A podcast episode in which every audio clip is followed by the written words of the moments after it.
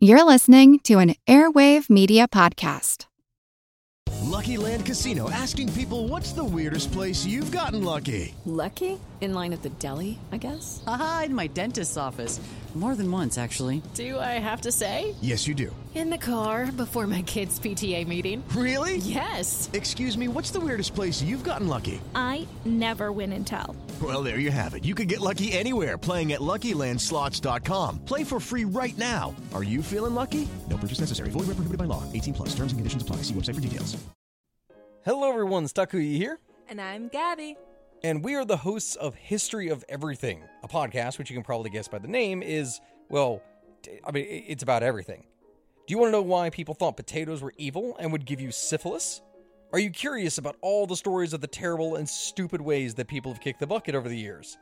Do you want to hear tales about all of the different badasses of history and the lives that they had brought to life? Well, if so, then look no further.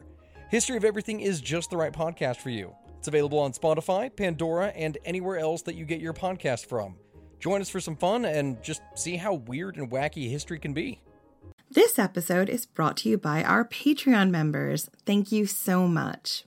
And if you're not a member, consider joining. Members get extra episodes just for Patreon subscribers, and all our episodes ad free. Membership starts at just $2 a month. Go to patreon.com slash ancient history fangirl for more info. And as always, thanks for listening. Everybody in this time getting murdered.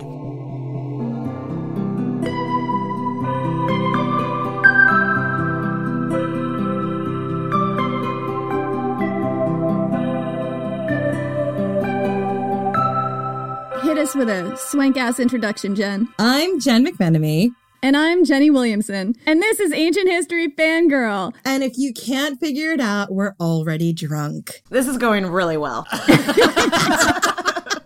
So, Jenny Williamson heroically decided she wanted to spend her birthday, because today is her birthday, recording a very special Ancient History Fangirl crossover episode. I did. There's literally nothing I would rather be doing with my birthday right now, and I am not being an asshole. I'm actually telling the truth. Possibly this is her sneaky way of pre gaming not alone before she goes out, but we're not sure. Ding, ding, ding, Jen. she knows me well. so, in addition to it being Jenny's birthday, we decided to have a little party and invited some incredibly special guests along. We are thrilled to welcome back Katie and Nathan from the Incredible Queens podcast. Welcome. Hey. Hey, girl. Hey, Nathan. She called us special. Extra special. Ooh. You guys are so extra and so special. I'll take it. And they're going to be talking about some of our favorite ladies in the Roman Empire, Republic, Empire. I get confused. Someone on Twitter will tell me that I'm wrong. We don't know what the hell we're doing. so I'm going to spit this out now. We're going to talk about our favorite ladies of the Julian Claudian dynasty.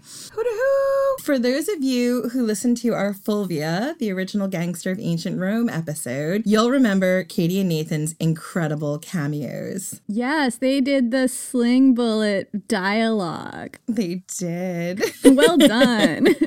Thank you. I was so excited when you asked us to do that. That was so much fun. It was so filthy. It was great. I love filth. Yes, accurate.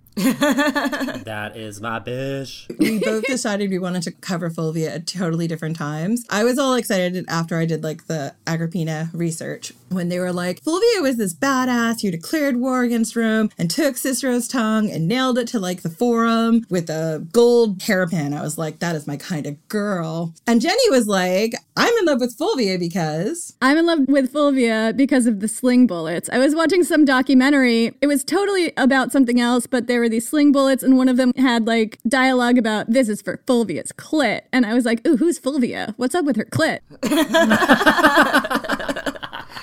Fulvia's Clit, new band name, I call it. awesome. so, this is, if you haven't listened to the episode, very filthy, very colorful language. It's phenomenal. And you guys were obviously the perfect people to read it. Well, thank you. We had a really fun time. And it was just funny whenever you emailed us the script and we're like, um, you know, if if this is too dirty for you, like y'all don't have to do this. And we were like, bitch, who do you think you're talking to? I got into podcasting just so I could read dialogue like this on the air to people. This is ideal. Precisely. Yes. Yeah, I'm just garbage and I like to produce garbage. Yeah. Yeah. It's, it's No. wonderful. Indeed. True fact. 100%. Well, we always have that hope that that will be our guest reaction. there was a time when I thought we could go for educational funding and then we open our mouths. nope. nope. Nobody's going to fund us educationally. That is not happening. So, case you can't tell, we are massive fans of the Queen's podcast. They have this incredible narrative storytelling that they pair with cocktails, and they have a conversation about women in history. And we totally encourage you to go binge their episodes, particularly their series on both Agrippinas, the elder and the younger, and their Cleopatra episode. I love the Cleopatra episode. The thing that I really loved about the Cleopatra episode was that none of us can pronounce inimitable livers. Still, still inimitable. Nope. Inimitable. Inimitable. Imini- im- Especially when you've been drinking. It's the whole point of this club is I mean, I realized that the actual name probably would have been in Greek or Latin or something, not in English because English didn't exist, but but that would be even harder to try to like say. Jen and I like get wrapped around the axle about that name every time it comes up, and I was like, "Oh my god, you guys too!" You get wrapped around the axle. I pronounce it however I want, and I'm like, what else? I'm going to keep reading. We need to pause and sound this out like two year olds. So, in addition, if you're looking for content that is amazing while you wait for our episodes to drop, you should listen to their Zenobia episode, their episode on Olympias, who is the a supreme badass and the mother of Alexander the Great, who would not be great without Olympias, let's be honest, and uh, Boudica, who I promise we will cover at some point in time. I feel like I say it all the time and I'm just lying. Buddha, Buddha, Boudica, rocking everywhere. Rocking everywhere, rocking everywhere. Amazing. We need we need like a dance video of this. I am an expert twerker. Goddamn right you are. I'm way too white. My butt does not move that way. I feel like the drunker I get, the more I can twerk. That's true. I like half a bottle in, I'm like pretty convinced I can be paid for this. So I'm gonna I'm gonna bring us back into the introduction. So hi Katie, hi Nathan. Can you tell us a little bit about yourselves and what inspired you to start your Badass Queens podcast? Yeah. So, um, I really like making people listen to me talk. We approve of that lifestyle choice. So, um, when I discovered podcast, I was like, perfect. I love, I've always loved history, especially learning about impressive women in history, because there's so many that, like, you know, are just like a blip on the page in the history books. And they're just so fascinating. And most history podcasts, whenever I first got the idea for the show, are um, boring old white men. Um, talking like boring old white men. And I just was like, there's a market out there to make this fun. And um, Nathan and I have been friends forever. Let's not age ourselves here. Yeah, we've been fr- we've been friends for years, and and I just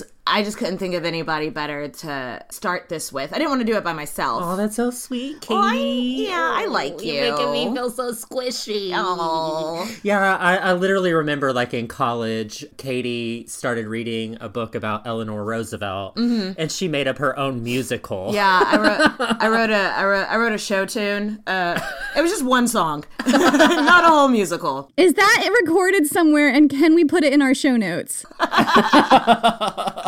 I'll, I'll go back. I'll go to my MySpace. Oh my god! See if it's on there. I told you not to age us. but yeah, so you know, I texted Nathan one day and was just like, "Do you listen to podcast? Would you be interested in doing this with me?" And was like, "Yeah, let's- and let's and go like, for it." yeah, sure. And then a couple of weeks passed, and like, I don't know why, like, I got the feeling I was like, "Oh, I guess I, I think he might have been just being polite. I'm not sure if he's actually into it." And then like a couple of weeks passed, he was like, "Are we? So are we doing this? Like, uh, w- I've been researching. Yeah, this. and I was like, oh shit, yeah, let's do it. and you know, whenever we started, I literally was like, if we can just meet like make connections with like two or three other people that are as into this as we are, that would be amazing. And now we have this like huge community. Like it's been phenomenal. We have the best listeners and the people that reach out to us all the time who there was such a need for um like what you're doing. You're very similar, you know, like making history not fucking boring, you know? Um C- conversational fun. conversational, yeah, and um getting drunk while doing it also helps. Yeah. I mean, I think that that is the USP, right? Like that's the unique selling point. Like we tell the stories frequently. We are drunk. I feel like we don't drink every time, right, Jen? Like sometimes it's like seven in the morning on my end. And your point? Yeah, sometimes you're not drinking every time. Every so often, I'm not drunk, but Jen usually is. well, I mean, there's a few times where we've had Julius Caesar on, and I have to be really honest, I cannot channel Julius Caesar sober. Nor would he want you to. Exactly. I think the other thing is that, like, what you guys do so well and what we try to do is these were real people. And it's really easy when you're reading something on a page to be like, yeah, but that's just how things were at that point in time. And that's just what they did. And when you start actually looking at how the time was and what they did, like, you start realizing they were real people who had sometimes really shitty options. And this is how they lived. And and what's so especially what we're talking about today with like Roman history is you really only have two points of view whenever we look at history with uh, Roman history is that only two guys really wrote down all of this stuff and we have only that view of what happened. Yeah. So putting yourself and learning about them and putting yourself in their shoes really makes it a lot of fun because you can make it more about them and less about the misogyny that these guys Yeah, kind of projected because onto them. the more you learn about history, especially ancient Rome, they don't care for women very much. no. That's a giant understatement right there. I'm starting to think that maybe they were a little misogynistic, guys. I don't know. Hot take here. So, like, you have to like take what you're reading with a grain of salt, and it's really interesting to try to put yourself like in that person's shoes, being like, okay, well, they're saying that uh, she slept with her son or whatever, but let's think about this for a second. Why would Yeah. she do? th- You know? And I also feel like there's something so important about this work, you know, because these are um, marginalized voices, and they're often they're disparaged voices. And I remember when we started this podcast, I did the first like um, I think the first like eight or nine episodes, Jen. You did the entire first season, okay? There's no reason to be modest. Jenny did the entire first season because I literally dove into the cesspit that was the Julian Claudians and got lost for nine months. And when I came out, I was pregnant with five of Germanicus's children. fucking lot of ghost babies. So like I did all these episodes and like it was Jen pointed this out to me. I did not even notice this because it was my first round of this. And Jen was like, There's a lot of dudes in this podcast and we need to have some women now. And I'm like, I'm a feminist. What are you talking about? Oh, this is a sausage fest. You're right. Sounds like my kind of party. Oh. Well, I invite you to the first season of Ancient History Fangirl. It's a sausage fest. But like, it was hard for me even at first because I was new to this, new to the podcast, new to the research, to break out of the male dominant gaze and and be like, oh, what I really should be doing is looking underneath that and looking for the stories that are between the lines and like the stories that are being told, but only being told from this one perspective. The work that you guys do is so so important because it's lifting up those people that have been kind of marginalized throughout history and really highlighting them and telling their story. And it's what we try to do too. And I think you do it excellent, excellently. Um, and that is a very high compliment. yes. So thank you. Yes, thank you very much. That's very. Are we in love now? did we just all did we just all enter into a four way relationship now? I think we might be sitting in a hot tub as we do this recording. This is exciting. Nathan, did you Nathan like made a huge mess and he I'm very proud for how quiet he was being. Do you need to go get a towel or something? No, bro? I think I'm actually good. Okay. Like, I, I- literally spilt something on the table and then scooped it into my hand. Scooped it into his hands. Like, you know, like, have you ever seen those videos of raccoons on YouTube that like scoop up the water with their hands? that with his wine and I didn't know what to do with it, so I drank it. from his hand, all completely silently, while you were telling us how important our work is. I'm actually crying over here from laughter. I'm so classy. Okay, so I'm going to pull us back into a question. Is there any criteria that you have for choosing who you're going to cover on Queens? Um, she can no longer be alive because we always talk about their legacy at the end. So, um, She has to be dead. she has to be dead. um, I guess that's the main thing. We like women that were influential, and then also Freddie Mercury. We did one. We did a Freddie Mercury, but he was in Queen. Yeah. But I think that's really the uh, main criteria is like a influential woman who put her mark on history. Would you say there's any other criteria? Nathan? No, I would just say that women that I mean, we we talk about women that everybody knows, and but some women that people don't know. Those that's sometimes Exactly, That's and those- sometimes fun. those Like, are sometimes my favorite Yeah. episodes. Are the ones that uh, I think we did Empress Wu. That was that was a fun one for me because Mm-hmm. it was a different culture. But we do like women that you know. There's a little bit of uh, I can't think of the word of it, but everybody has their own point of view of who they were. Yeah, and so try to open up that other side of them. Yeah, so I think that's another thing that we look for is a, a woman that's three dimensional and Yeah. not just two dimensional. Yeah, totally. A couple of years ago, we did a surprise Halloween episode about Elizabeth Bathory, who's known as the Blood Countess. And I was so excited because everyone knows that she was just this evil bitch. And like, I was so excited to learn about somebody. And I was almost a little bit disappointed to find out, like, oh, no, just like everybody else, this is probably like It's a lie. Actually, the king owed her like millions of dollars, and so that's why he st- they spread the rumors that she, She was like bathing in bathed in virgin's blood and stuff like that. Like I was like, damn it! I was really hoping she was evil. Okay, because Elizabeth Bathory is everybody's idea of like the proto vampire. Or female serial killer? Yeah. Yeah, she's. I mean, she wasn't like a fun lady. Like, I wouldn't have wanted to like go to out to cocktails with her, like at all. Like, she was a bitch, but she probably also didn't kill six hundred virgins or whatever, like Yeah. they say. And it's amazing the things that, that turn up in the historical record that are like probably, and we see this obviously so much in the ancient Roman record where it's like these people did horrible things, and there's like all this extremely detailed shit where it's like, okay, either this is way too detailed and specific for anyone to make up, or someone here has a very lurid imagination. Yes. Yeah, especially with women, because anytime Yeah. a woman has any sort of power, any sort of money, She's villainized. yeah, immediately she's the villain because she's a witch. She's a witch. Er, everybody's got to kill her. Or she's masculine. You see that with, you know, Agrippina got that. Agrippina the Younger got that. It's too masculine. Nathan came up with a phrase while we were recording our last episode, which I am going to start using all the time. The history books are written by a bunch of dudes with fragile dick energy. Oh my God, that's so true.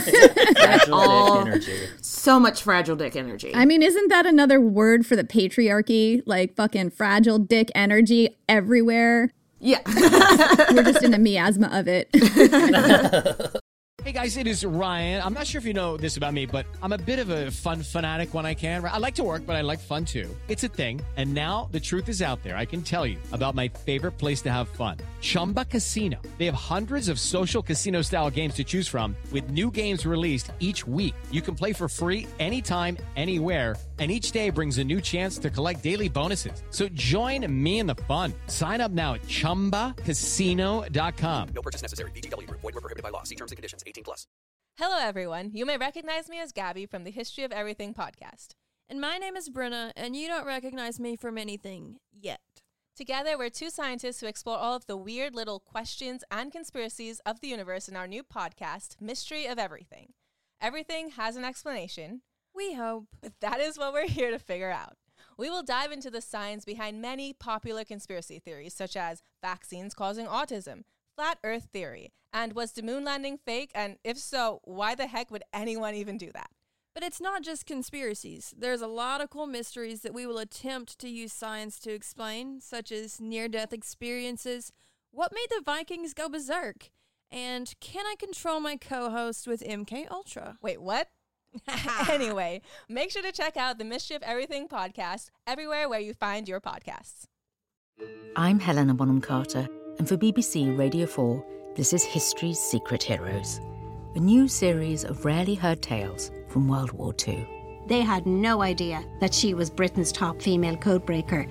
We'll hear of daring risk takers, What she was offering to do was to ski in over the high Carpathian mountains. Of course, it was dangerous, but uh, danger was his friend. Subscribe to History's Secret Heroes wherever you get your podcasts.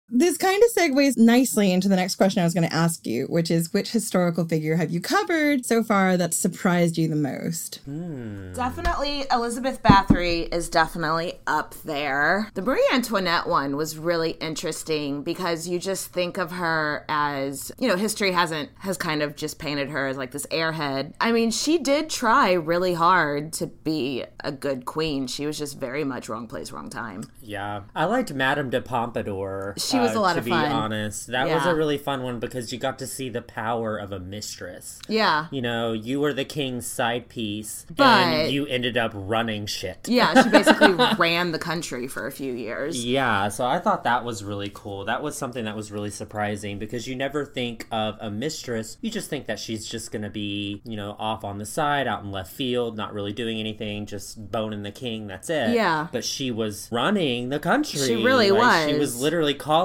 the shots, and that was just so surprising to me. That was primarily in French culture. They do Yeah, that a lot. the- uh, the mistress having like an official Official title, yeah. and that was just very interesting and surprising to me. Totally. And um Zenobia, who you mentioned earlier, I had never even heard of her before. Cool as shit. She was so cool and like I was very surprised by how much power I guess I shouldn't say like they allowed her to have because when you think you don't think of like women being just like the straight up ruler besides like Cleopatra but in the ancient world but that seems like an anomaly, you know. So I was so surprised by Zenobia and how much power her people put in her and she was she was such a badass bitch. Mm-hmm. I wish we knew what happened to her. That's that's so that's so fucking frustrating. We actually did Zenobia too. We didn't do a whole episode on her, but she was part of our Amazons series because she was like a, a warrior queen. So I feel like Zenobia is a really interesting example because she's like a um an example of how women in the ancient world did come to power. And we see this pattern a lot. Like we saw it with Teuta, for example, the Illyrian pirate queen. What happens is you have a husband and you have a young son who's like a toddler, and your husband dies, and your son is too young to rule. And if you're strong enough, you can take power in your son's name until he comes of age. And then you've got about maybe 15 years until your son wants to take power on his own. And then you see something like with Nero, where you're going to have a power struggle with your son once he's that old. And the way Cleopatra handled this, because she was, of course, you know, dealing with her brothers who were her quote unquote consorts. She had, you know, like brother number one, she had a war with him and he died in the war. And then brother number two, Ptolemy the 14th, she had him killed because he was getting to that age where he was like 16 or something and was all of a sudden wanting, probably around the time where he would want to take power. So then she killed him and started off the clock again by having Caesarion be Well, you see that a lot in um, like the European history with the queens that we cover as well. Catherine de Medici did the same thing. Catherine de Medici, she is the poisoner, isn't she? No, I think maybe you're thinking of Lucretia Borgia. Lucretia Borgia, yeah. Again, also probably not. Yeah, so that was probably a lie. Too. If, if Lucretia anything, it was Borgia her, was probably just like a very nice late lady. Like she If was- anything, it was probably her Pope dad who poisoned people. Yeah. There's only one poisoner we know for sure, and it was Locusta, and she had her own poisoning school. I wish that we could have discussed Locusta in our Agrippina series, but We had so much. there was just so much to go I over. think- and I actually put her in the outline at first, and then I was like, we just don't have time to introduce yeah, I think another character. total all in all episodes for both Agrippinas was five. We had five episodes, two for two for Agrippina the Elder, and three for Agrippina the Younger. By the time we were done with those five episodes, I was like, I need to remove myself from ancient Rome for a minute. Like, I need to not think about this. For, like, because there's so many people with the same goddamn name. it was just like, I, like by the end of, I was just mad. I was like, what the fuck is wrong with these like- people? it's like soap opera y because you It's have so divorces. soap You have this divorce and they ma- remarry to this person and they have these children and then they get divorced and then they remarry. And it's just so complicated. and they all have the same name. I know. Jen, this was your life for nine months, huh? I'm just like, I feel like I've heard this rant so often, but also I've lived it because it's also my my hell that we live in. We live in this hell. This is our hell. I'm gonna get through the other questions because I could rant for two hours on this. So the other the other thing that I wanted to ask you what is what is one historical fact that you came across that just totally blew your mind? Again, I'm going to harken back to Empress Wu. Pretty much her husband, as emperor, had a massive stroke, and she basically was the Wizard of Oz, Yeah. where she hid behind a curtain and called the shots and told him what to say because he was obviously pretty much incapacitated. And also, something really cool with that is I, I believe it was the Shang Feng rituals where they had to like climb this mountain, and only seven emperors before had been able to do it, and she was able to do it. So that was really cool to me. Just going to the Eastern culture and the way that they do things and their hierarchy, where they had different levels of concubines, and learning about the hierarchy in Eastern culture was so fascinating to me. Um, something I thought was just bananas when we did the Roxelana episode. She Mm-hmm. was so it was like the Ottoman Empire. When was Roxelana? Was she like 1100s? Yeah, it something like around that. that time. Maybe it was 1500s. No, it was 1500s.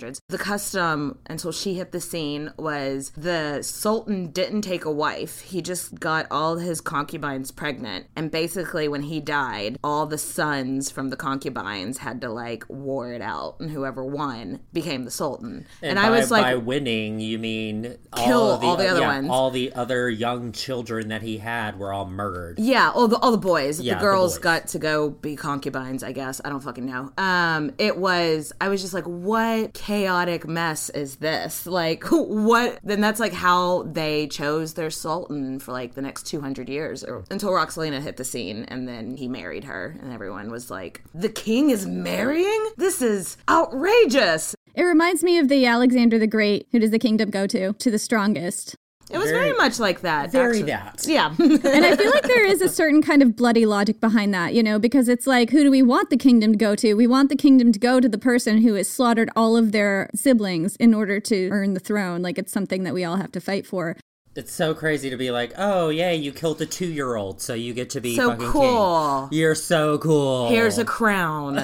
yeah, I guess if your like opponents are two year olds, that is that sort of destroys that whole thing. Okay, so I'm going to move into Cleopatra and Antony. So we're in the middle of an arc about Cleopatra and Antony, and it's fair to say that we've been fangirling over the story because it has everything that you'd want. It's so fascinating. I mean, there's a reason that she she has remained relevant all these years because their life is just bananas fascinating. You know, like it's so cool. So, what is the strangest, fascinating, most memorable thing that you came across in your research when you were looking at Cleopatra? Well, first of all, she married not one but two of her brothers, which Gross. is cool. they were both underage at the time too. That's fine. It's fine. I think I like the fact that she, what was it, like seven different languages or like 12 Yeah. different languages? I mean, I thought it was so cool that she was There's like nine different languages. yeah, that's she what was it like is. the first Uh, the ptolemies had been ruling egypt for like 200 years at this point and she was the first one to bother to learn egyptian And it was great because, like, she could literally walk the streets and talk to everyone that she ruled over. Yeah. So it made her a super relatable ruler that you don't really see, especially in the ancient world where they spoke all these different languages. and they tried to actually not just conquer the people that they were ruling but actually like be good for them you know try to be good rulers to them. And so she just really stands out from so many other rulers at that time for actually being trying to be one of the people i mean obviously she wasn't one of the people she lived in a fucking palace and drank pearls and But I mean, blah, I kind of feel like that's how royalty in England and France, they all train their children to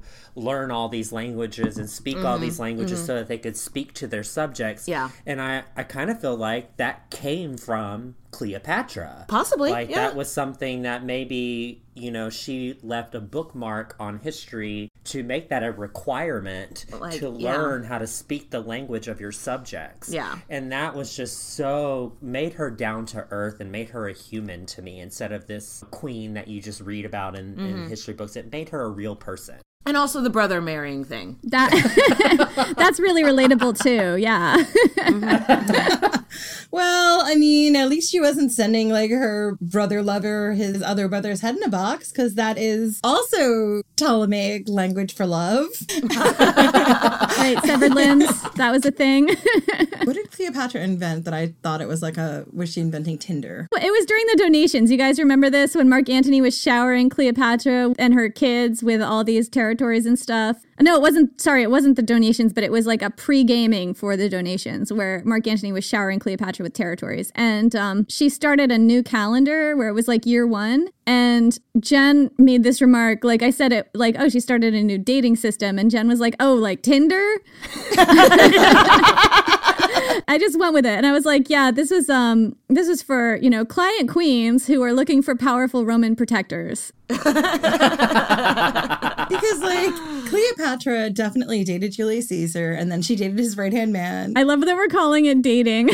well, what do you call it with her and Julius Caesar? Like either she dated him or she was his concubine or he was her mister? He was her consort. They were just fuck buddies. Friends and benefits, not putting a label on it. she texted him like at 2 a.m. like, "Hey, you up?" Send a carrier pigeon with a scroll. He was just there to service her needs, okay? Ooh, I like how eloquently you put that. Mm. Service her needs. You know, just like just I've got some needs. Mama's got needs right now. Preach. I think the interesting thing about Cleopatra and Mark Antony was just how much work Cleopatra did to stage manage Antony's life because he was a hot mess. I never realized like what a tire fire he was. He was just a frat boy, you know? Yeah. And she like basically came in being like, all right, look, you can keep frat boying, but you need to do like some actual work while you frat boy. Work, Like, work, work, work, work. Yeah. you need to do work, work, work, work, work, work. Actually, gonna need you to legit fight a war for me, so you'd better buckle down. And he is, and he is like, I for that pee. For that pee. I'm doing, I'm doing a humping dance. Y'all can't see, but I'm picturing it in my head, and it is glorious.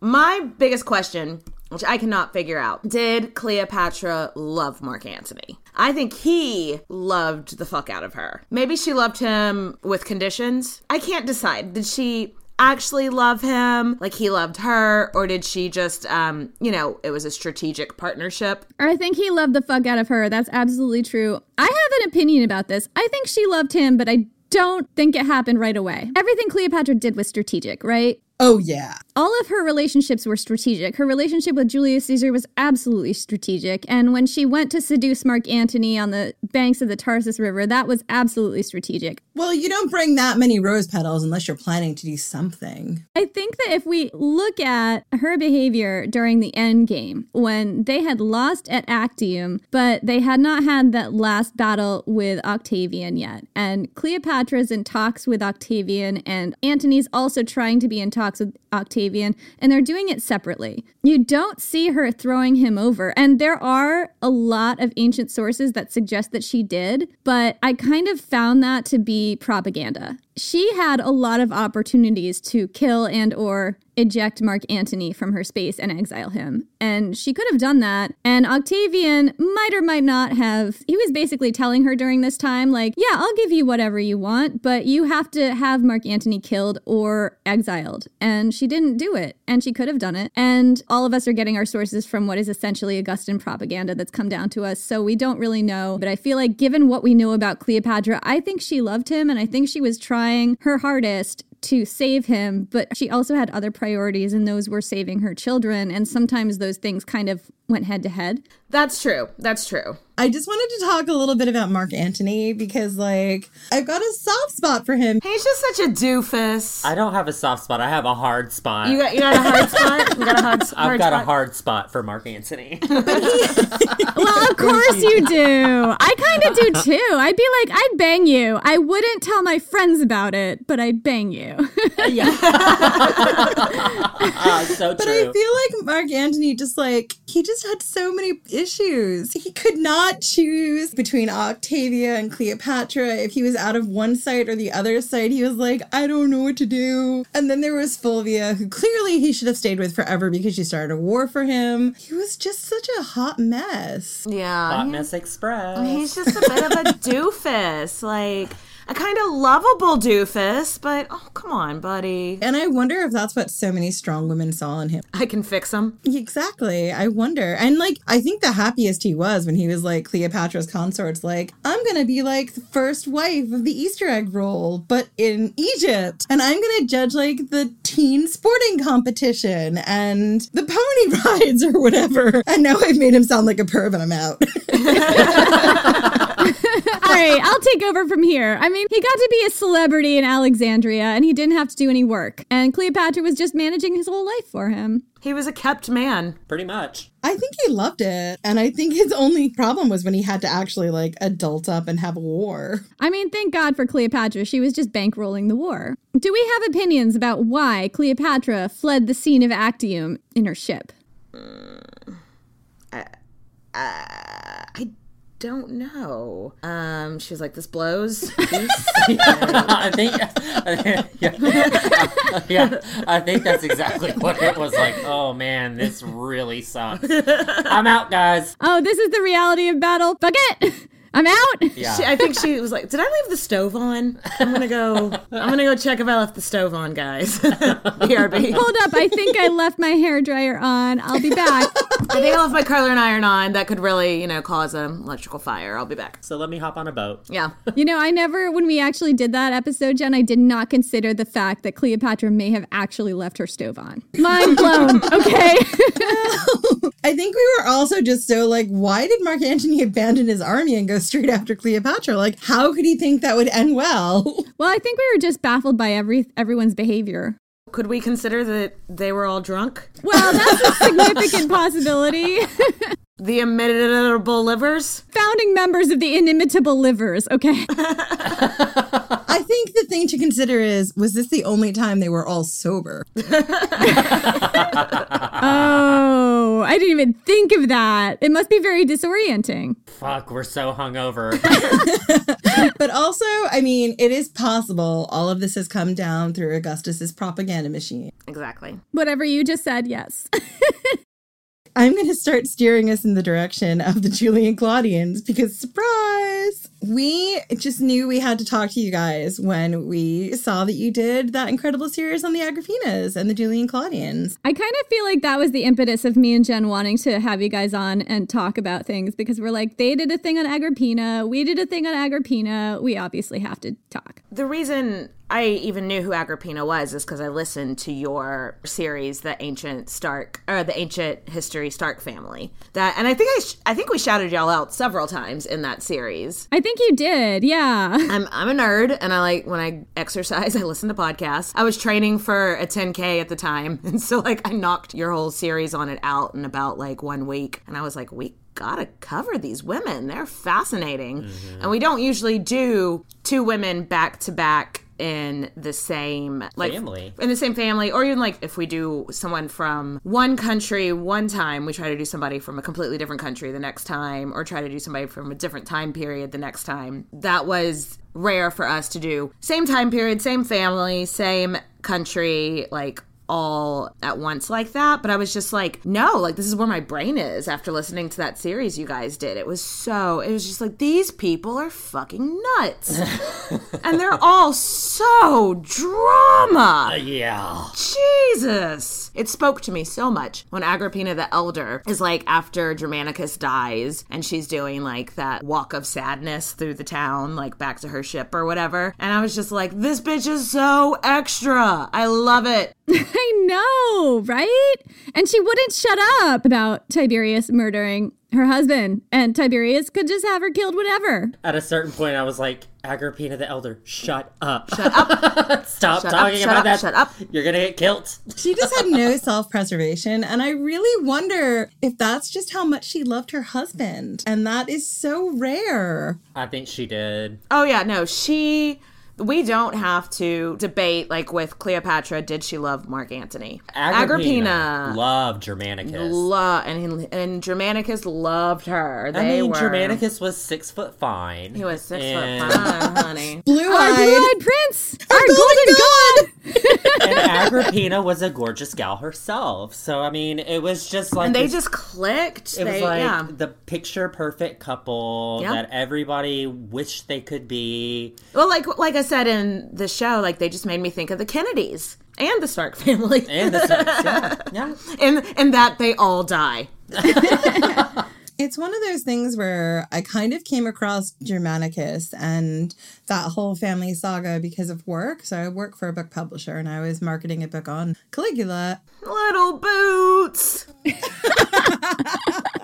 So like I didn't know anything about Agrippina or the brothers or the sisters or the exile. It's told from like the point of view of the youngest daughter, Livilla, who now I have a special like soft spot for. And I was like, I did not know any of this stuff about Caligula. And I have always been like, well, he's a villain. He fucked his sisters. He was like being brutally awful to everyone. And we should just like not have any sympathy for him at all. And then I started looking at everything that happened to his family. And you can't know about the trauma that happened to him and his sisters and not feel like a certain sense of like there is something to explain some of this behavior. Totally. I mean, he's still um fuck that guy, but yeah, like the fact that he didn't become a monster sooner is uh, kind of remarkable.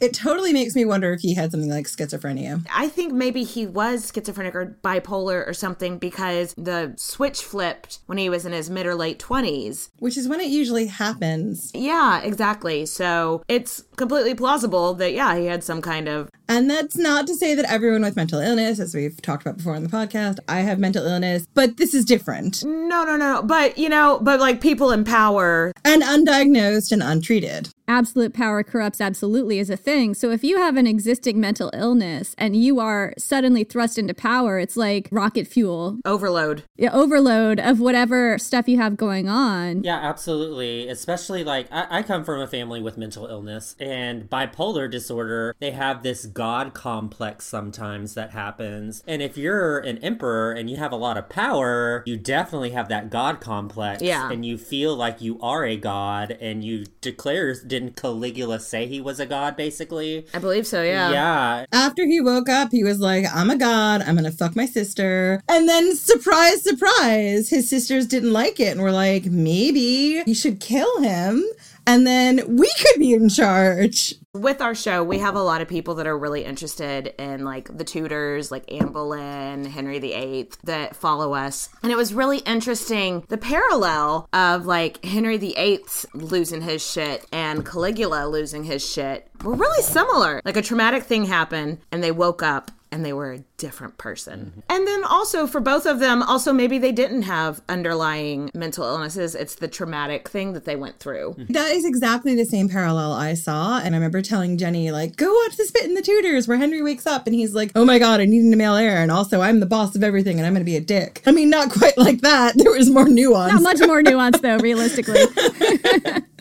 I think one of the things that both of them faced was their own mortality. And for Caligula, it's like, I have beaten death, I have woken up, and you all thought I was going to die, and fuck you all, I'm in charge. the level of petty when he woke up and was like, "Oh, y'all were praying to the gods to take you instead of me. Well, I'm here, so Time to die, bitches. time to die." like I just, I know it's horrible and it's like tyranny, but I, I am here for that level of petty though. One of the things that I loved about Agrippina the Elder is like when I was like 16 and I was like, I'm gonna fight the power, I'm gonna like change the world. Agrippina the Elder would have totally been my role model. And kind of the older I get, the more I'm like, that was not the best position to take when you've got like eight children. And I think, like, for me at least, this is where Agrippina the Younger, it's like her mother did all of this. And so Agrippina the Younger got to see her mother She was doing. like, "What not to do?" Yeah, what not to do, but at the same point, what to do, because Yeah, her mother also. was a really good role model for Yeah. her. Agrippina the Elder's mom was not a good role model, but Agrippina the Younger's mom Well, was I, good. I have opinions on that. I think Agrippina the Elder's mother is it Julia? I Yeah. mean, they were all Julia. They were all so Julia that's, at that point. That's like guessing in the Renaissance. Was it Mary? If you're not sure, it's probably Julia. Yeah. and so It's Julia, and then the other side would have been Antonia. Because remember, Germanicus is descended from Mark Antony because it all comes from that big dick. It's a big dick energy. I feel like Julia was definitely a victim of only dudes with fragile dick energy writing history and stuff like that. And- Fragile dick energy. Yeah. Fragile dick energy. now that we know about the fragile dick energy, we can't stop seeing it. we we give you free license to use it as much as you like. I do I do hope you'll like mention us whenever you say it. Here's If something not, you- you're gonna hear from my lawyer. No. Goddamn right, Nathan. Hold us accountable. I mean, to be fair, we've got it on tape. Don't worry, we will shout you out every time. We have been looking for the uh, antagonist to Big Dick Energy, and now we found it. so I guess the other thing I wanted to talk about was exile, because like I knew nothing really about exile. Everybody in the show getting sent to an island. Everybody in the show getting sent to an island. Exactly. I was like, oh, I'm going to be exiled to a Mediterranean island. Please, please. This is me crying over it. Where you starve. Starvation Island. Not so fun. Yeah, mm-hmm. forced suicide. Yeah. yeah, it's all fun and games until you're sent to an island to starve to death. Or you're beaten so badly your eye pops out. Oh. you're like, that happened to Agrippina the Elder, right? Yeah. Yes. Yes. Which like kind of makes me respect her even more because I'm like, she must have been fighting back. Like, Yep. you know, she must have been standing up for herself. She mouthed off to the wrong guard. And I love her for And it. And I love her for it. I'm just imagining like after like a year of her just mouthing off, like a guard finally snapping. And I'm like, I mean, she knew her days were numbered anyway. So Mm-hmm. what's the point of being quiet, you know? And that was something unique between like her and her daughter, the younger. The elder actually got sent to exile and died. The younger got sent to exile and came back. Came back. And so yeah. she definitely had some big dick energy at I that bet, point I was bet like, fuck while this she shit. was on her suicide island, Agrippina the Younger was probably like, I'm not going to mouth off to these guards. I know what happened to my mom. But no, getting sent off to an island to die was a family tradition. it was. It's really true. Which ones were on the same island? I think it was Julia and Agrippina the Younger's sister. Julia, Agrippina the Elder, and Livilla all went to the same island. And then Agrippina the Younger, I think, went to Pontia instead. Oh, so Agrippina the Younger was on a different island, but Julia Livilla was on the same island as her mom. Yes. So like it was like three generations of them all died on the same island. The beach is littered with bones and shit. Worst family tradition ever. Seriously. I mean, it's like, all right, this family tradition is some strong ass women who just refuse to stay in their place and refuse to shut up and be quiet, and this is what happens. and they die on an island very hungry. Thing is, we talk about them, but we never talk about the grandmothers. Like, first off, Augustus's second wife, Livia. We have a running to do list of women to cover. I couldn't be in ancient Rome any longer when we finish those five episodes for the Agrippinas, but she is definitely getting her own episode one day. She was a clever woman mm-hmm. who ended up not getting killed on an island. Yeah, who Augustus marries while she's pregnant. She does have like natural causes, right? Yeah. The only one in this story. the rumors are maybe she might have poisoned Augustus, and if she did, it would have been by putting poison on like these figs from this tree. Everybody in this time getting murdered. Exactly. She was angling for her sons to rule. And I feel like Augustus had a favorite of hers, and it was a Drusus, maybe. There was a lot of Drusi, Drususises. Drusus. Drusai. Uh, Drusai. Yeah. Drusai.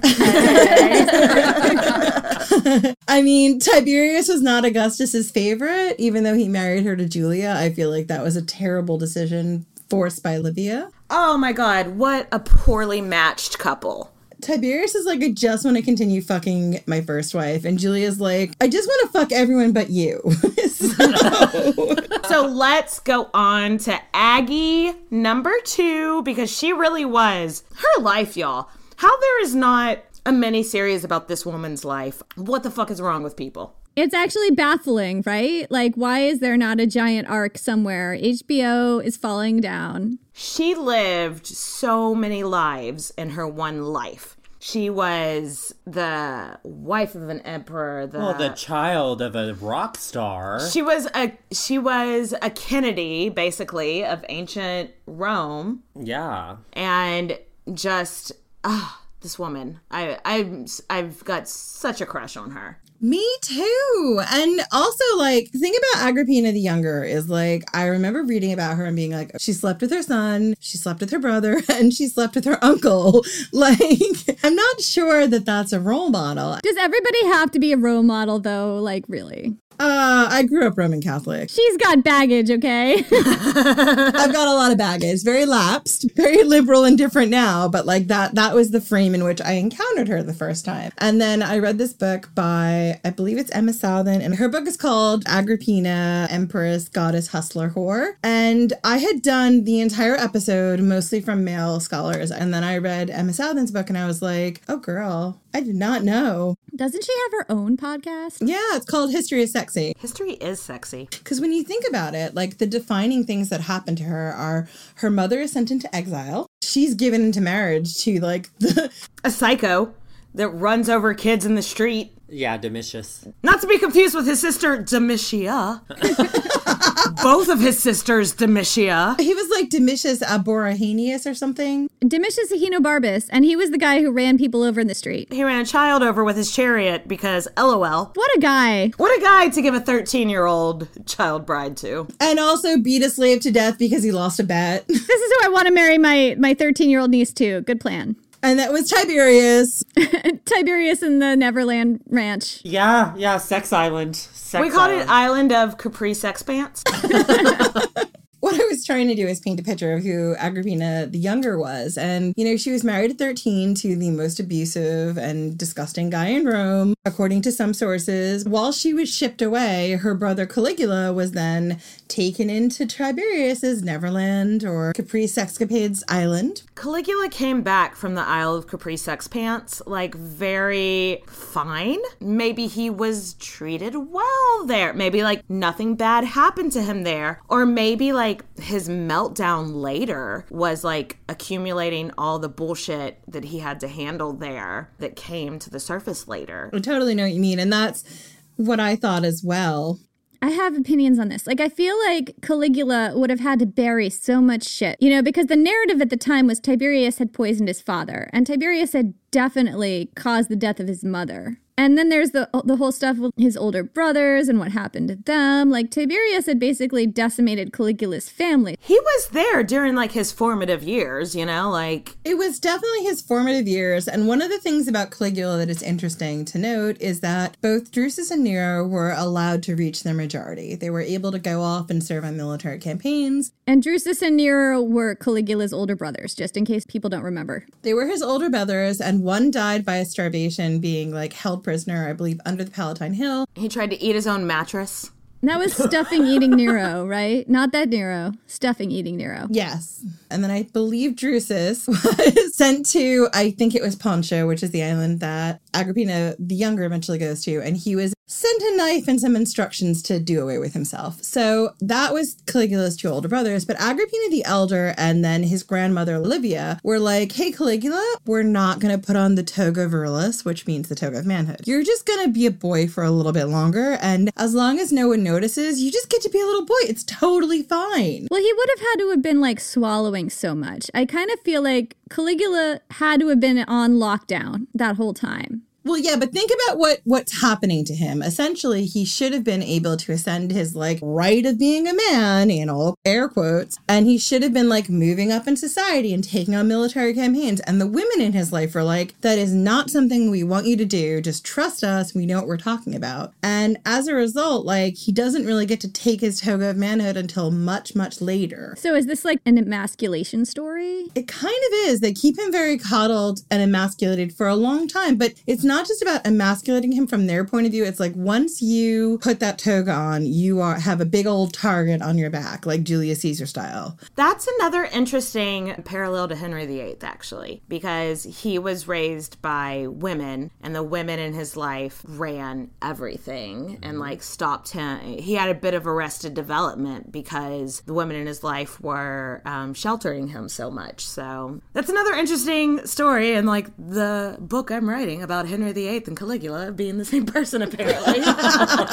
Are you writing a book about that? no. but I should now. I'm just like, are you not? Why? that would be a good Patreon episode, though. Oh, the the parallels. Yeah, that The would be a really parallels good Patreon episode, actually. Huh. Anyway, Okay. Bookmark. bookmarking that. Caligula and Henry VIII had a delayed upbringing because the women in their life were. They were both like raised by the women in their lives that were trying to protect them. I think in Caligula's like perspective, as soon as he reached his majority, there would be a target on his back. So they had seen what happened to Drusus and they'd seen what happened to Nero, and they didn't want Caligula to have to eat his mattress stuffing. And then Caligula is found, allegedly found in bed with his sister Drusilla. And around that time, Caligula gets sent to Tiberius's ranch. Do you guys want to talk a little bit about that? Because I feel like I've done a lot of talking. Oh God, Neverland Ranch. Isle of Capri sex pants. I'm laughing because I'm horrified. It's fine. right. This is where this is where we laugh awkwardly because we don't know what to say.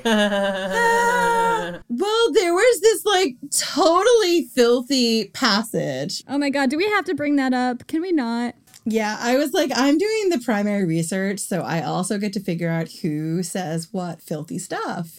So Jenny's gonna read all about this. The tadpoles, you guys. Oh, that part about the, the toddlers while he's in the swimming pool and his balls. I know. I was the one that had to research that, and I was like, "This is really awkward. Like, I don't want to talk about this, but it's super disgusting, and I just want to shake it off like Taylor Swift, even though I'm not a fan." The Isle of Capri sex pants was a bad time for everyone besides Tiberius. Tiberius liked it, I guess. We all had a bad time except for Tiberius. I definitely don't believe all the propaganda about the Isle of Capri sex pants, but I do think that um, some shady shit went down. But I do kind of think that maybe because of his status, Caligula's time there, he would have been a little bit protected from the shadiest of the shady shit. He probably didn't have to do like the underwater ball tickling and stuff like that.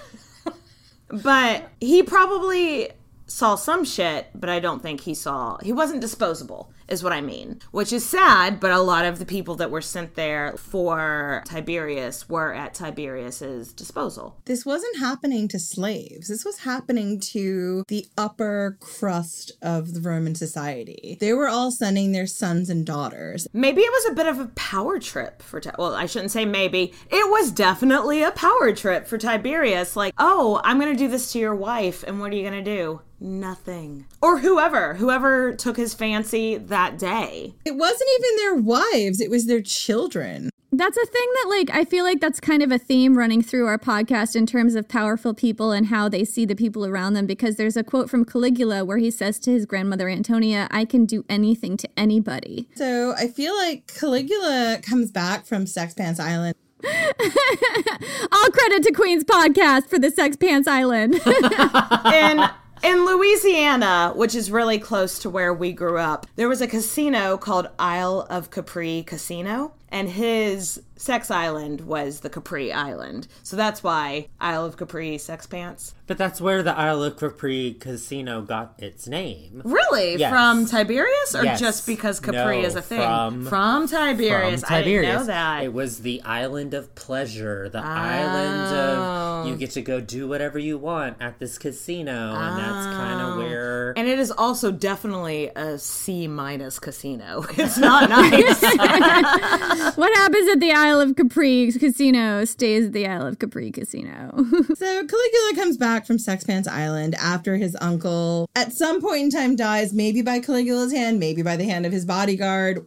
Maybe because he was just old as fuck. Exactly. I do love the story of like Caligula being like, I'm the boss now, now that he's dead. And he's like, I'm not quite dead. You know, I think I'll go for a walk. I feel happy. I feel happy. And he's like, "Oh, can somebody can somebody fucking kill that guy?" Push him off a cliff. So Caligula gets to be in charge, and Caligula decides that I'm not going to be a giant dick. I'm going to be nice to people, and I'm going to forgive all you people for all the shit you were talking. Oh, that lasted like five minutes. Yeah, about. So anyway, that lasted like two years. Right. Okay, five minutes, two years. Geological time, that's about the same, right? No. No, not at all. Just keep drinking. It's fine. It's Jenny's birthday. anyway, so you have this moment where for Agrippina, you think everything is going to come up Agrippina. It's going to be okay. And then it's not. yeah, that's an understatement. She was living the fucking life before he went into his coma or whatever. She was on coinage. She had the rights of a Vestal fucking virgin, which, oh, to be a Vestal virgin back then, yeah, you didn't get to bone, but god damn it, everything else made up for it. Let's be honest, if boning meant you might die in childbirth for like any reason, you know, if like having babies meant you might just die at the same time, like, all right, fine. Every time you have sex is so high stakes. It's like if I'm not getting like multiple orgasms out of every fucking time I bone, like, why am I doing this? Why am I here? Right. Why am I fucking here? But before he went into his insanity coma, she was living the best fucking life. The rights of a Vestal Virgin. No one can fucking touch her. She's on coins. She doesn't have to deal with her asshole husband anymore. Is he dead now? Her husband? Anyway. But she doesn't have to live with him. She is living her best life. I think she can like own her own property and like sit in the Senate. Like, what are the rights of a Vestal Virgin? Does anyone remember that? Um, the rights of the Vestal Virgin were like, yeah, you could sit in on the Senate if you felt like it. If anybody touched you that you did not want touching you, they'd have their hand cut off. So why is that that not a thing? That needs to be a thing right now. Yeah. If, if somebody puts their hand on you, you can have their hand I'll be off. a Vestal Virgin if uh, you want to ignore the last like 20 years. I'd have a hard time being a virgin at this point, but like other than that, I can totally handle it. Technical virgins. Yeah. They were just. and then they got like a pension when they retired from being Vestal Virgins, and they got to retire when they were like in their late 30s or whatever. And then you could get married, and then, you know, it'd be great. I mean, I feel like if I could make it this far, I'd be like, wait, I'm set for life though. I think that's a decent enough trade off. Just don't bone while you're a Vestal Virgin because then you would wind up, you know, entombed underground, starving to death. But, but again, before he went into his insanity coma, like Agrippina was just living the life of basically a goddess on earth. And then he went into his insanity coma and woke up and was just paranoid android, you know, like everyone is against me, everyone's out to kill me. But to be fair, they were out to kill him after a bit. But I think his life goes crazy in the same way that Henry VIII's life goes crazy, where you wake up and you realize that, like, everyone around you is here to make you the power as long as you're able to wield that power. And this is the first moment where he isn't able to wield that power. He's like, I fell into this coma, and the first thing, like, my father in law, who was kind of like a dad to me, and my guard were thinking was, like, how do we put Gemellus on the throne? How do we do that? They weren't thinking about him, they were thinking about what happens next. Of course, because because it's ancient Rome, bitch. Which is actually a logical, it's a pragmatic thing to do to think about the succession. But you don't, when you're a megalomaniac, you don't necessarily think of it that way. You wake up and it was like, oh, y'all are just all assuming I was gonna die. I feel like someone needs to sit Caligula down and be like, listen, bitch, if people wanted you dead, you'd be dead. Yeah. Someone could put a pillow over your face, you'd be dead. The fact that you woke up at all means people didn't want you dead. The fact that you woke up was like an act of goodwill. It means people weren't ruling out that you might wake up. That's why you woke up. Yeah. And I feel like this is the first time that he realizes that. And that's what's terrifying to him, in addition to the fact that, like, he's facing his mortality and he has to deal with that. And there is a strong possibility he developed after this hemorrhagic fever on his brain a mental illness. I agree with that. Even with Henry VIII, it was the same sort of thing. Yeah. My friend is an oncologist, and I told her about Henry VIII's full story and Caligula's full story, and she was like, "No, it sounds like he had a bad infection that." Mhm.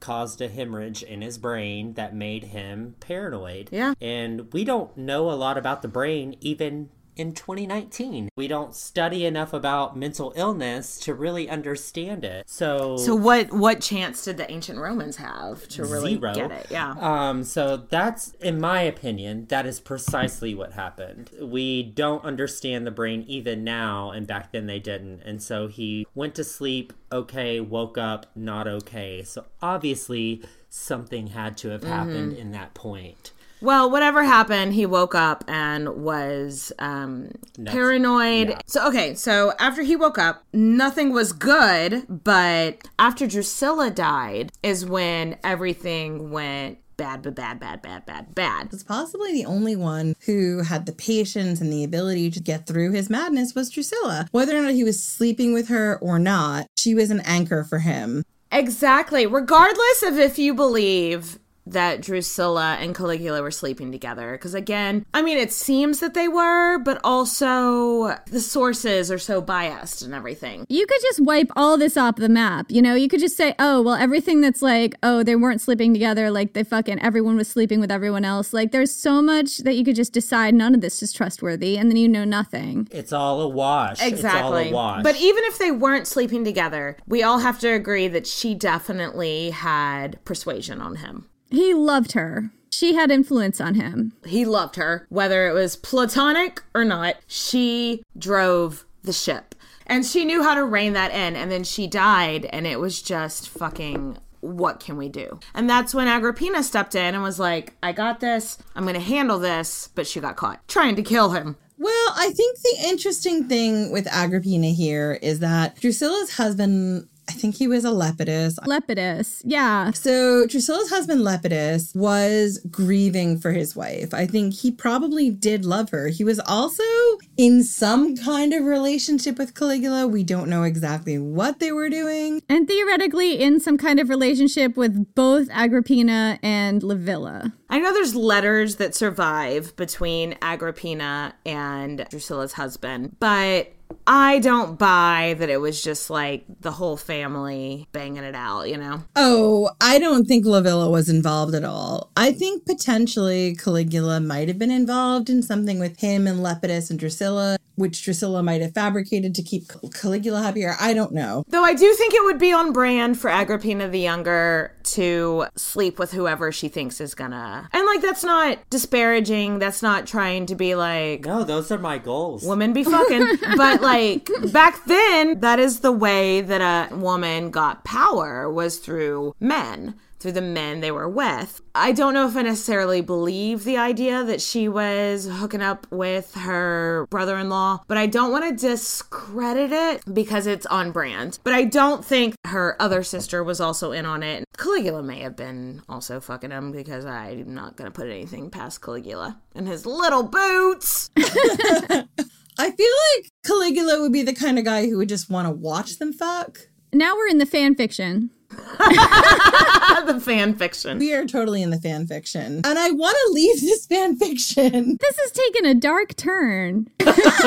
Surprise! Queen's podcast. so can we move out?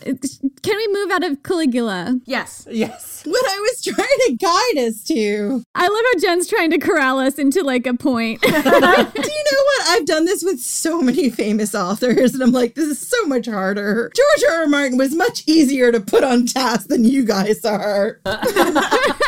Three drunk podcasters and Jen. Well, Jen is also drunk, I think is the difference, so. Right. Let's be clear. I think after Drusilla passed passed away in childbirth, Caligula felt very strongly that he was hardcore mourning his sister. He was gonna mourn Drusilla like harder than anyone else had ever mourned anyone else. He's gonna be the best mourner. His mourn is gonna be huge. The mourn, the huge mourn. Great story. gonna mourn more than anyone has ever mourned. It's gonna be beautiful. It would make up for his tiny hands. It's fine. Anyway, so he finishes mourning his sister. He has that whole like, I'm unshaven. I am like a bridegroom mourning my bride. And everyone's like, um, no, that's your not fam. That's your sister. Everyone's like, this is super awkward for us, Caligula, but I guess we're just gonna smile and nod.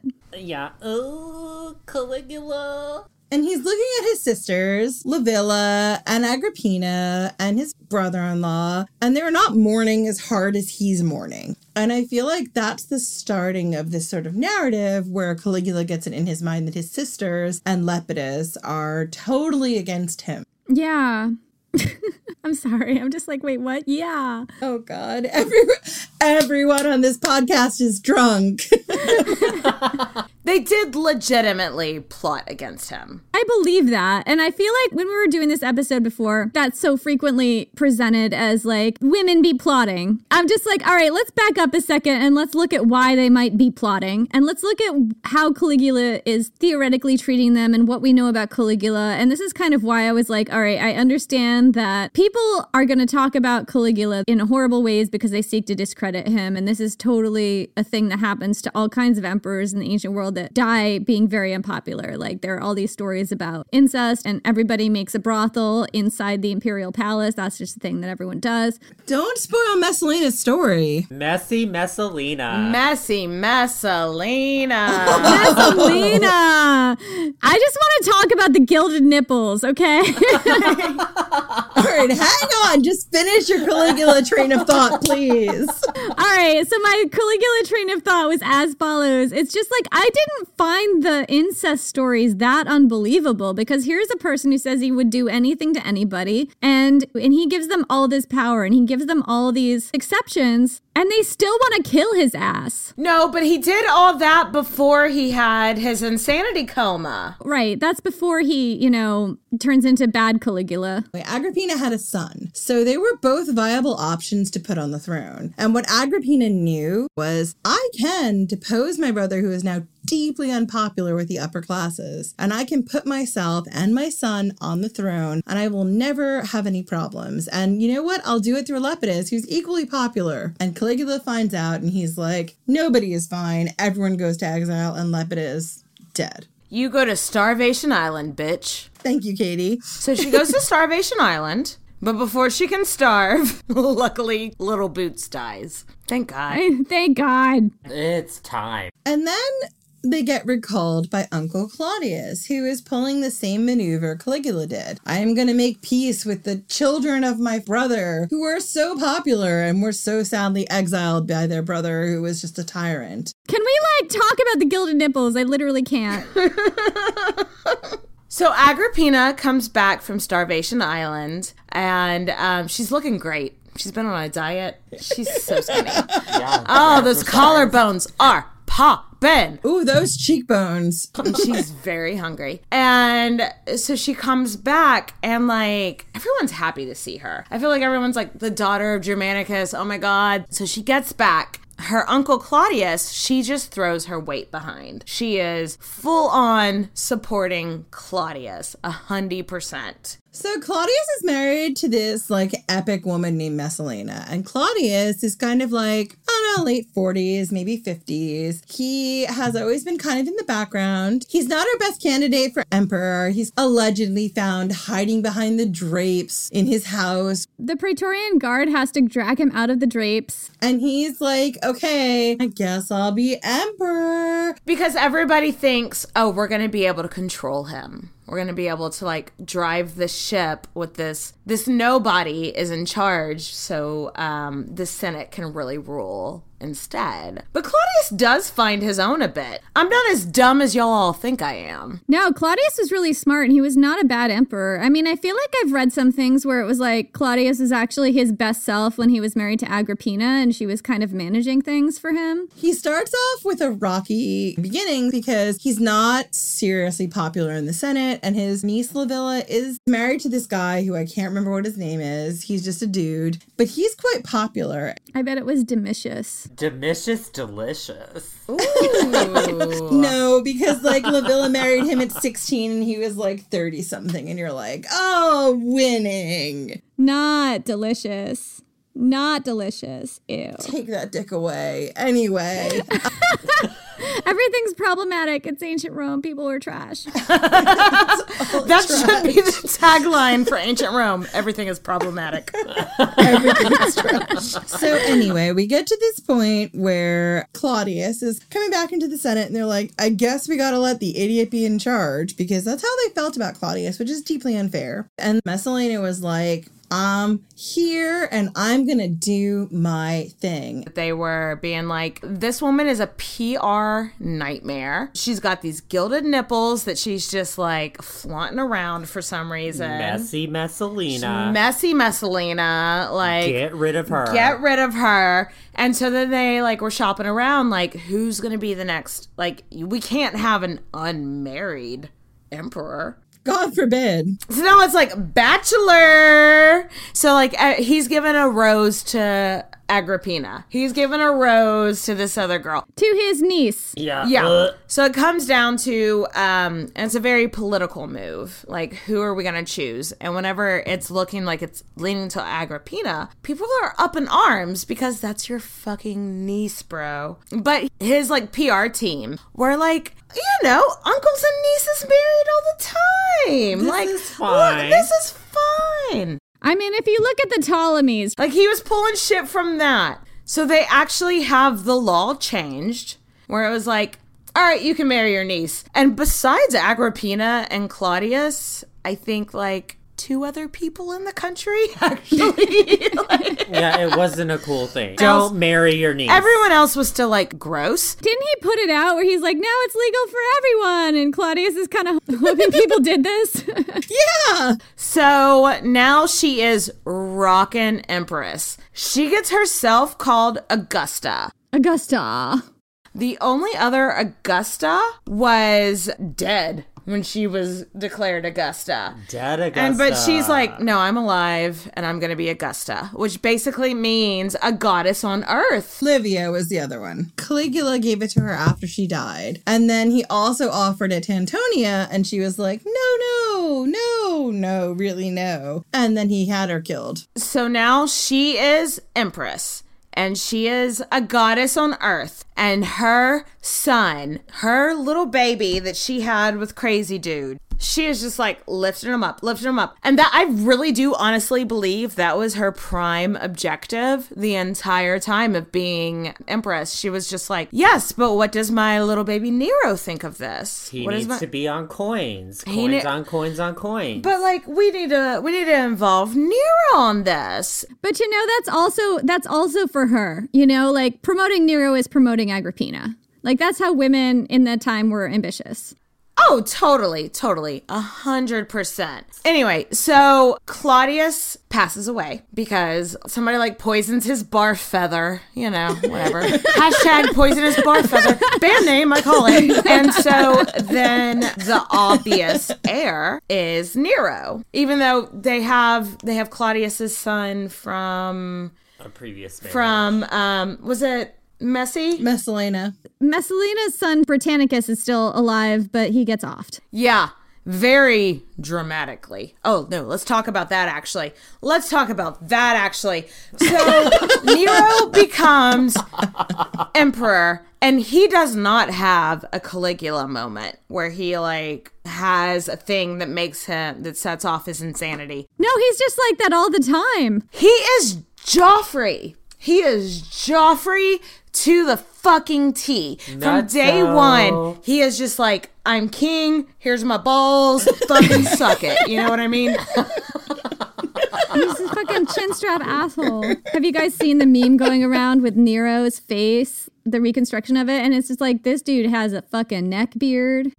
This neck beard. I only know it from y'all's show. And unfortunately, they portray him as ginger. I'm against it. I will put it in the show notes. He's an asshole. He has a neck beard. That's the story. No, I, I do want to talk about Britannicus's murder because it's so interesting. Nero becomes king, and from like day one, he's a bit of a tyrant. And then everyone is a little bit like, Oh, dude, we picked a Joffrey. No, thank you. Maybe we're gonna overthrow him for his cousin Britannicus. Stepbrother, right? Like totally normal dude. Cousin slash stepbrother. Yeah, stepbrother slash cousin Britannicus. And so Nero's like, I let me hold this dinner.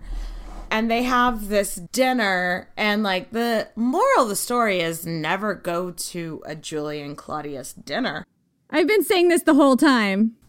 You gonna get killed. You're gonna get kilt with a capital T. So they all, everyone is just chilling, eating dinner, having a good time, and Britannicus is like, oh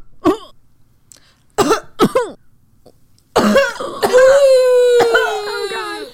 And like everyone's just kind of sitting around, but then he starts like full on convulsing. And like someone gets up to help him, and Nero's like, no, sit your ass down. And so as Britannicus is convulsing and dying, Nero is looking at Agrippina, being like, you wanted someone else? You wanted someone else? I don't think so. I mean, that's the moment where Agrippina knows that her shark has officially jumped. Yes. Yeah. Yes, that was the moment that Agrippina was like, oh, fuck, I'm going to get sent to Starvation Island. Again. Again. Get to piss off the Emperor. Again. Again. Get sent to Starvation Island. Again. It's very unfortunate for her. But that was very much like an end of an era for her when she was like, no, this dude has more power. We have created a monster. It is her monster that she created, and she's not like Cleo, where Cleo off the kid when he reached his age of majority. And Agrippina didn't do that because she like actually cared about him or some shit. Because I guess she loved him because of biology. Blah. Because she he was her son or some shit. I guess that's how that works. Barf.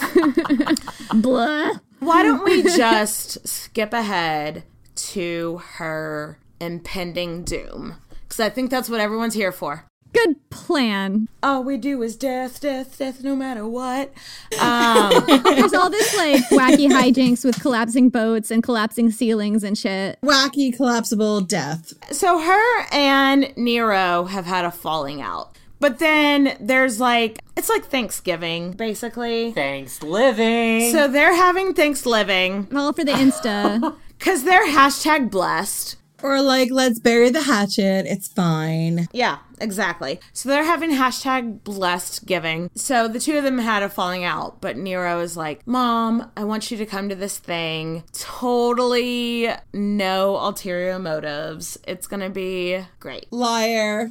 I know, All I know. Ulterior motives. As soon as someone says no ulterior motives, I mean that's a clue. Exactly. Mm-hmm. And so Agrippina at the beginning was like, oh my God, yes, he wants to bury the hatchet. He wants to be hashtag blessed. Let's do it. And she gets there. They have a beautiful Thanksgiving or like whatever. And then they're leaving. And um, supposedly Nero kissed her breasts. That's so super weird. Let me No kiss. thanks. Yeah, I don't want you to kiss my titties. And then they're like, "Oh, Aggie, your boat got fucked up. Somebody else like ran their boat into your boat. So your boat is fucked up." And Nero's like, "No, no, no. That will not do for my mother.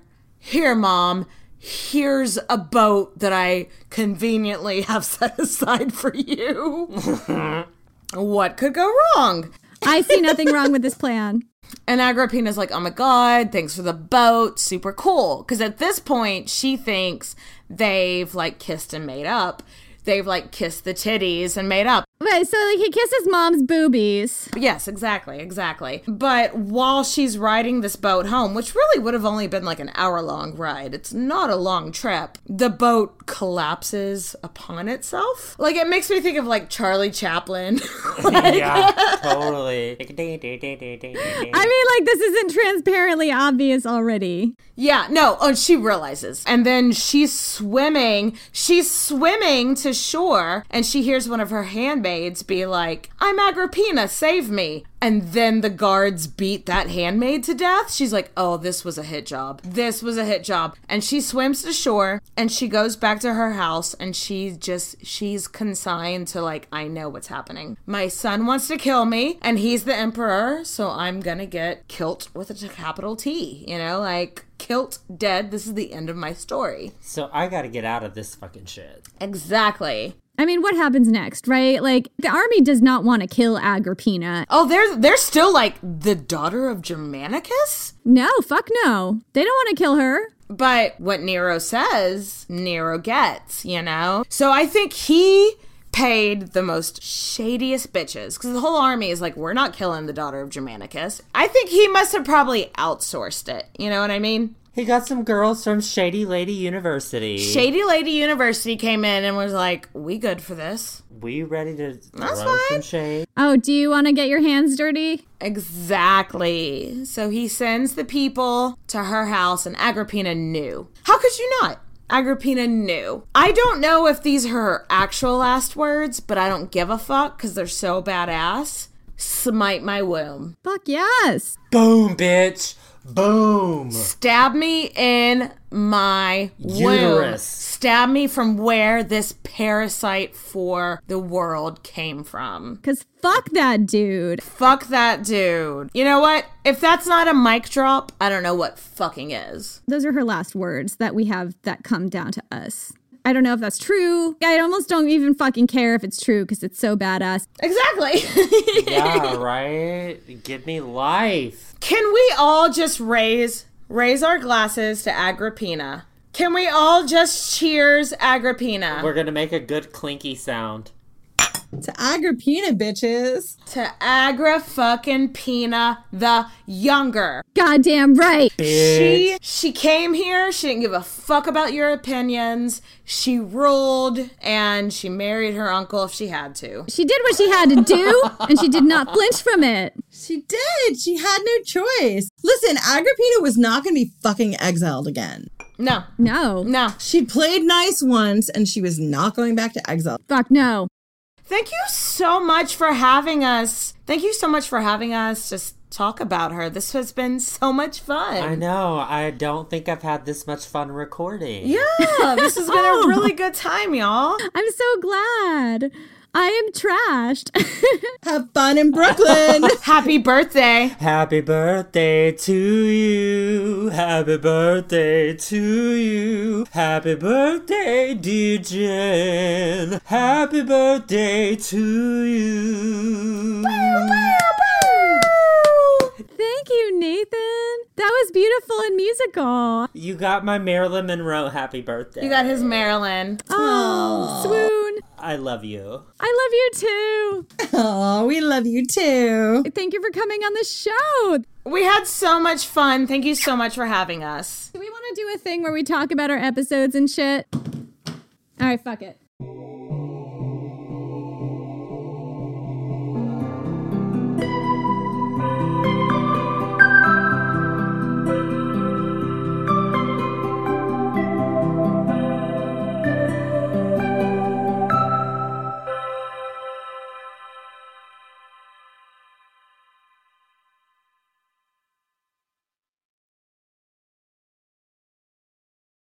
Hello, it is Ryan, and I was on a flight the other day playing one of my favorite social spin slot games on chumbacasino.com. I looked over the person sitting next to me, and you know what they were doing? They were also playing Chumba Casino. Coincidence? I think not. Everybody's loving having fun with it. Chumba Casino is home to hundreds of casino style games that you can play for free anytime, anywhere even at 30,000 feet. So sign up now at ChumbaCasino.com to claim your free welcome bonus. That's ChumbaCasino.com and live the Chumba life. No purchase necessary. VGW. Void were prohibited by law. See terms and conditions. 18 plus.